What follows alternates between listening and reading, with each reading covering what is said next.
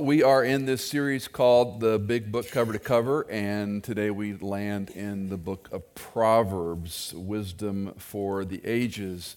Uh, we've talked about some of this, uh, lest I seem repetitious, but it's, there is some method in my madness uh, to remind you of the organization of this book you hold in your hands. Um, Job, Psalms, Proverbs, Ecclesiastes, and Song of Solomon are typically grouped as a package that are called either poetic or wisdom literature. And uh, not to split hairs, but I want you to keep in mind when we got through the first and second books, Kings, uh, Chronicles, uh, Samuel, Kings, Chronicles, um, there was essentially a history going on of the Jewish people. This is how God chose Abram, the covenant promises, and how it unfolds. And by the time we're, of course, we're in the divided kingdom, we're having civil war and things are falling apart. Judges is the dark chapter. So we're getting, in, in essence, a history of the Jewish people and God's working with them. When we come to this corpus, this body of literature we call wisdom or poetic, we're no longer in any kind of linear time frame. Uh, this is sort of uh, different, a different body of literature.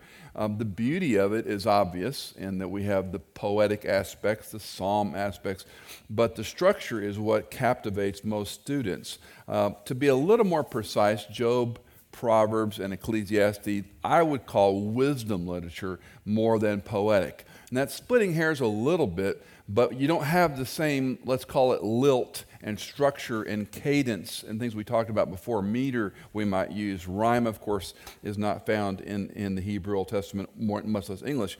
So we're looking at this body of literature that is communicating wisdom at its core, where Psalms is obviously poetic. Song of Solomon is obviously a lot of poetry interfolded with wisdom. Not to split uh, too fine a point, but just for you to keep this in mind how you look at the Bible. People say it's a big book, it contradicts itself, it's too hard to read. It really isn't.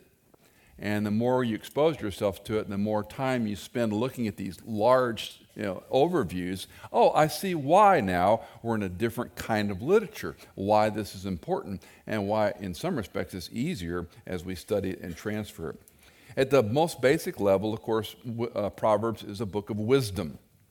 Wisdom is a big word, means a lot of things. We're going to look at that. But I want you to keep in mind the word wit, because really there is a tremendous amount of humor in the book of Proverbs, and wisdom is compact in witticisms.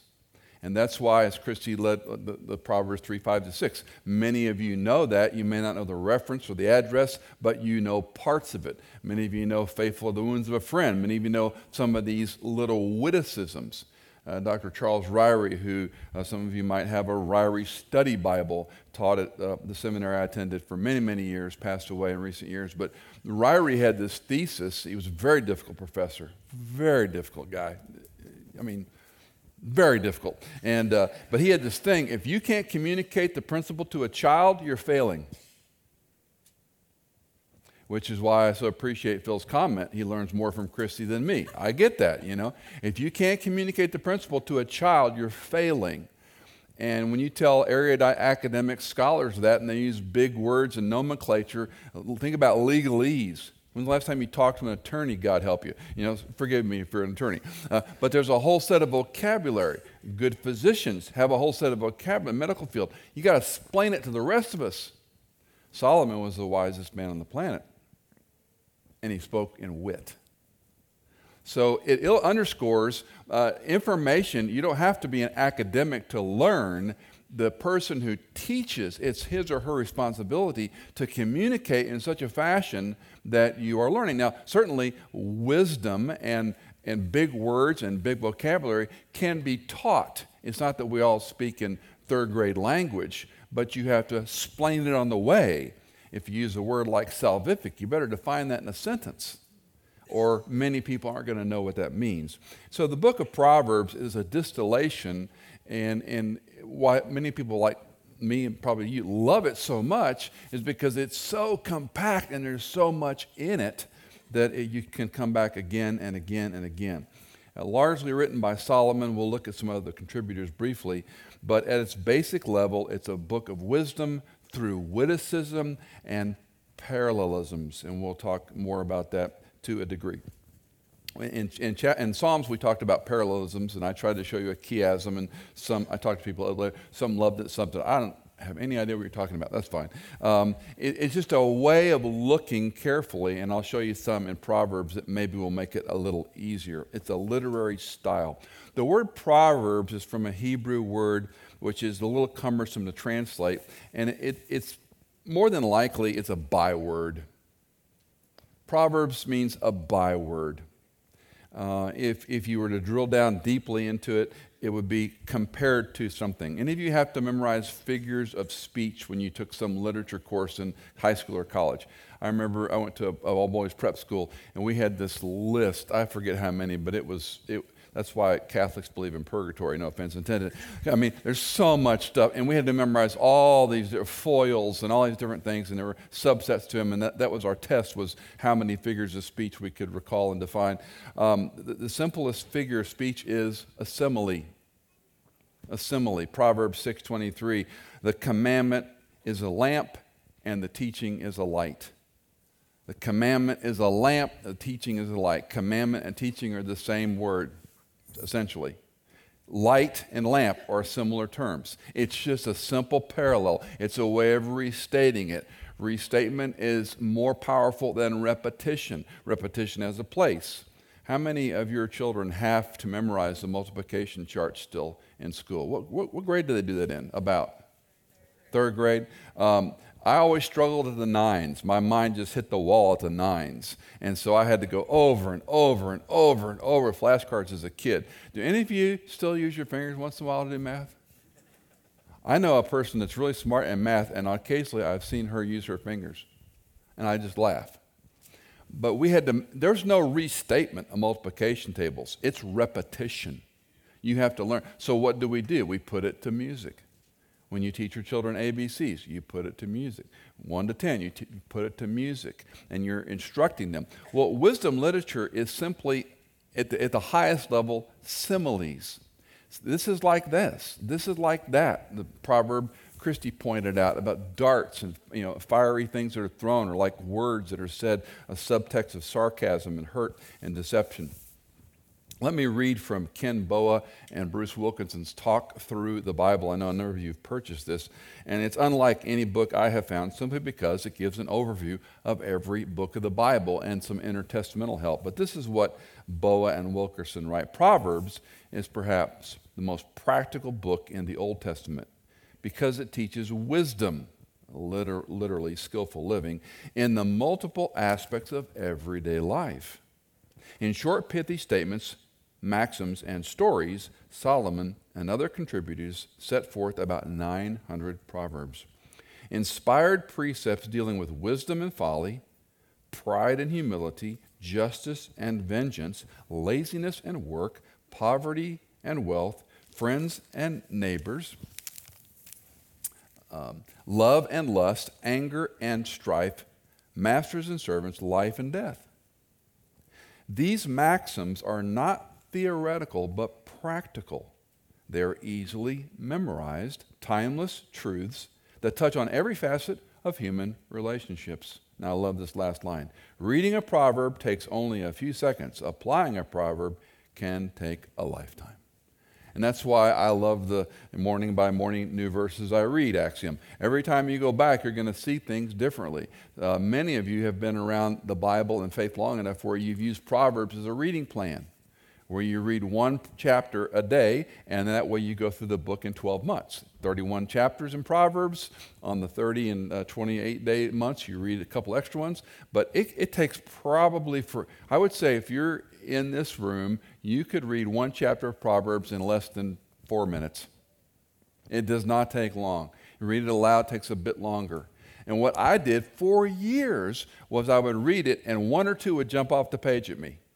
And that was the one I, in olden days, I would put on three by five card. I would magic tape it on my car when I drove to college, to classes, back and forth to work. And you can memorize all kinds of proverbs uh, very easily uh, just through simple repetition, reading one chapter a day. If you've never done it before, it's, it's delightful. And I promise you, one of them will jump off the page at you. Now, when it comes to outlining and looking at Proverbs, um, again, unless this is in your wheelhouse, it doesn't really matter. I'm going to show you a scheme. It's eight sections. I know some of you take pictures of these slides, that's fine. I don't want you to worry about this. You can't outline Proverbs, is the problem. You just can't outline it. Uh, one of my co pastors, when I was in Northern Virginia, D.C. area, said, I'm convinced Solomon spilt the manuscript on the way to the publisher. Uh, there's a little more organization to it than that, and this is one scheme. And I'm just going to walk through them quickly. The first seven verses of chapter one, and we're going to look at these in some detail, give the preface, the author obviously, the purpose, and the theme.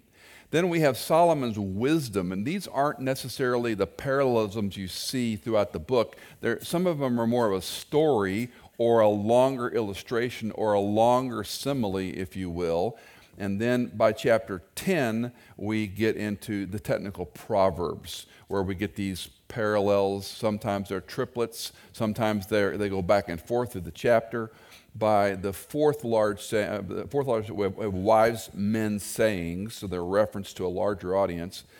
Then, interestingly, in chapters 25 to 29, most people miss this, and these headings are in your Bible, by the way. This is Hezekiah's recording of Solomon's, oh, by the way. So, uh, you know what the term cutting room floor means? You know, in the old days when they literally used razors to cut tape and film, uh, whether it was audio or film, the cutting room floor, what was left, parts that were edited out. Now, Pro Tools does it all in the background. You don't even know what you're doing. But in, in, in prior to Pro Tools, you cut tape and you cut film and you spliced it together. So think of this as Hezekiah's cutting room floor. He's picking up things he's heard Solomon say and he's reorganizing. So they're still attributed to Solomon, but they were an aggregate of what Hezekiah put together. Then we have some individuals, Agur in chapter 30, Lemuel in chapter 31, and then we have this outlier passage I'm going to talk about in a few moments, the so called worthy woman, the last uh, chapter 31, verses 10 to 30. Again, it's not an outline, it's not meant to be forced on the text. It's just a way of thinking about this body of literature that is unique in the Bible. It's not like any other book we have, and so it you know, causes us to, t- to ask some questions why. Um, terms the, the book is a gold mine for people that like to do Bible study, word studies. Uh, wisdom, of course, is the primary term in its different variegated forms. About 145 times it shows up in the 31 chapters. The word wise is derivative about 45 to 47 times, depending on your English Bible you use. Knowledge, 82. I won't go down the list, but the point is there are some terms that are they're fitting to this discussion of what's wisdom and we're going to get to that in a second. Wisdom is personified as she. I am struck how many people miss this who know the Bible very well. I don't have slides, but if you have your Bible and you turn over to Proverbs 8 and 9, I'm just going to show you very quickly three verses in Proverbs 8 and in Proverbs 9 to show you this. And you're going to go, oh, well, of course, I've seen that a thousand times. Proverbs 8 Does not wisdom call? And understanding lift up her voice on the top heights beside the way where the paths meet. She takes her stand beside the gates at the opening of the city, at the entrance of the door. She cries out. Um, if you go, when you go to Israel, we'll take you maybe into the old city. And uh, when you see any ancient city that really hasn't changed much except for storefronts and maybe some paver stones here and there, this is first century stuff you're walking on. Any elevation around these little cardos, these little segments, you think of a person at top talking, and this is the picture the Hebrew is getting. Wisdom shouting at you. She's calling at you. She's in the streets of the city. She's everywhere look at 9, chapter 9, the first three verses. Wisdom has built her house.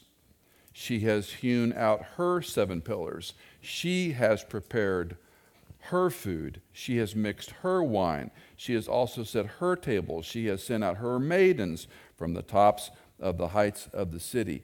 So again, it's a personification. Wisdom is she.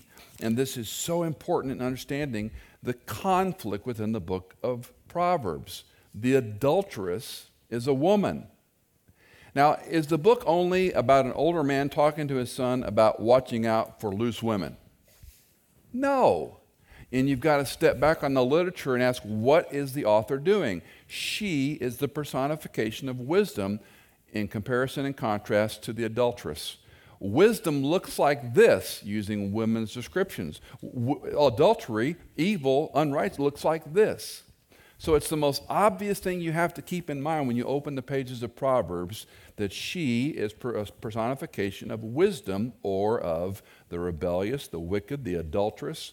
By the way, she's cunning, she's boisterous, she's rebellious, she lurks, she entices, she seduces. So, does that mean uh, the book only applies to men? Of course not. It's just common biblical sense. It's a picture, it's a way of describing. Back to the beginning, this is what it's like. Let's explain it in common language so people will understand it. She does this. Uh, unwise, wicked, sinful, she does this. So that's the big thing you have to keep in mind. Now, as a sidebar, and one of a little bit of my pet peeves, I'm not mad about it, I'm just discouraged. Uh, Proverbs 31, 10 to 31 is, uh, and, and I, with no um, ill intent, ministries call themselves Proverbs 31 ministries. And I'm not mad at them, it's just a bad decision. Uh, there, there is no uh, biblical Wonder Woman. Uh, as a woman, if you grew up and you're going to be a Proverbs 31 wife, you know, I mean, for goodness sakes, what a burden to lay on someone. And by the way, where's the Proverbs 32 man? right? Now think about this. All the instruction is going to this guy and it wouldn't make any sense. The last 20 verses or so be, you know, this is what a woman looks like. It's the personification of a woman. It's the crescendo of the book. This is what wisdom looks like. She gets up early. She works hard. She takes care of her family. She invests. She's good with her money. That's wisdom. Make sense? And, and when I first learned this, it was like it, the lights just blew up in my head. And again, I've read some of these blogs, and there's some people making lots of money on Proverbs 31 women's ministries in churches. I'm not anti that, it's just not accurate. It's a misapplication. You should have a Proverbs 31 man and woman ministry. It's not taking a woman and saying, You're a godly woman if you do all these things. I mean, for goodness sakes, reading through it, you're worn out, much less doing it. Uh, so not to, not to be over you know, condescending. I don't want to be. I may be. I don't want to be. Uh, but there's no perfect woman out there that's a Proverbs 31 woman. And where's the Proverbs 32 man would be my question. So it's a summation. This is what wisdom looks like. Keep in mind, wisdom is personified as a she over juxtaposed against a woman who's not wise. Make sense? So we're not picking on sexists. This isn't a sexist man named Solomon. Get over your political correctness, fragility. This isn't about this. This is the way literature use, is used in the Old Testament to explain what does wisdom look like. Lots of other key terms understanding, instruction, admonition, discipline, and all these forms that are around the idea of how does one attain wisdom. Um, wisdom, at the simplest way the author is going to explain this is a path or a way. And you're going to see it throughout the book. You walk in a path, you go down this way. Don't go down when the woman entices you. Sure, that makes common sense literally, but the biblical theological sense is don't make a poor choice. In, I don't know if you've thought in your own spiritual life, and I, I probably overthink things too much, um, but when I sin, I stop and study why I sinned. And that may sound weird, but I think you need to be a student of when and why you sin. What, what enabled you, provoked you, pushed you over the edge to do that thing? Because to me, there's, there's some wisdom and understanding when you're vulnerable, when you're more likely to put yourself in a bad situation. Um, so, so, for example, if a person is into pornography, if a person is into anger or deception or lying, what triggered it that you got angry and you got mean? What triggered it that you turned to porn? What triggered it that you flirted with a coworker? What triggered it? Fill in the blank. And we've talked about this before. I don't like the pop psychology, the hungry, angry, lonely, tired, the, the HALT acronym they teach addicts. Don't go out, don't go out if you're hungry, angry, lonely, or tired because you'll use. And there's some common sense principle to that. You know, you want to be full. So your relationships are important. The people you hang with are important. The people that encourage you spiritually, your tribe, your community, the, those people need to shoulder you up so that when you go out, you're not as susceptible to those temptations. The book of Proverbs makes it as clear as day. There's the right way and the wrong way. And can we be transparently honest and go, every one of us knows when we choose to sin? We all know when we make the choice to sin. And we do it because we know a little bit too much about the Bible. We know 1 John 1 9. We know that He'll always forgive us. We know that if we confess, He'll always forgive us. And this is why Paul so tenaciously says, Shall I continue in sin that grace might increase? May it never be. You're, we're misunderstanding this. We're free from the guilt and punishment of sin to live the right way. Paul picks up the metaphor of a worthy walk. It's a path, it's a choice every day we all make. I shared this story perhaps in this room. As I get older, they run together, so forgive me, but repetition's a good learner. So, um, uh, uh, Dottie Britton was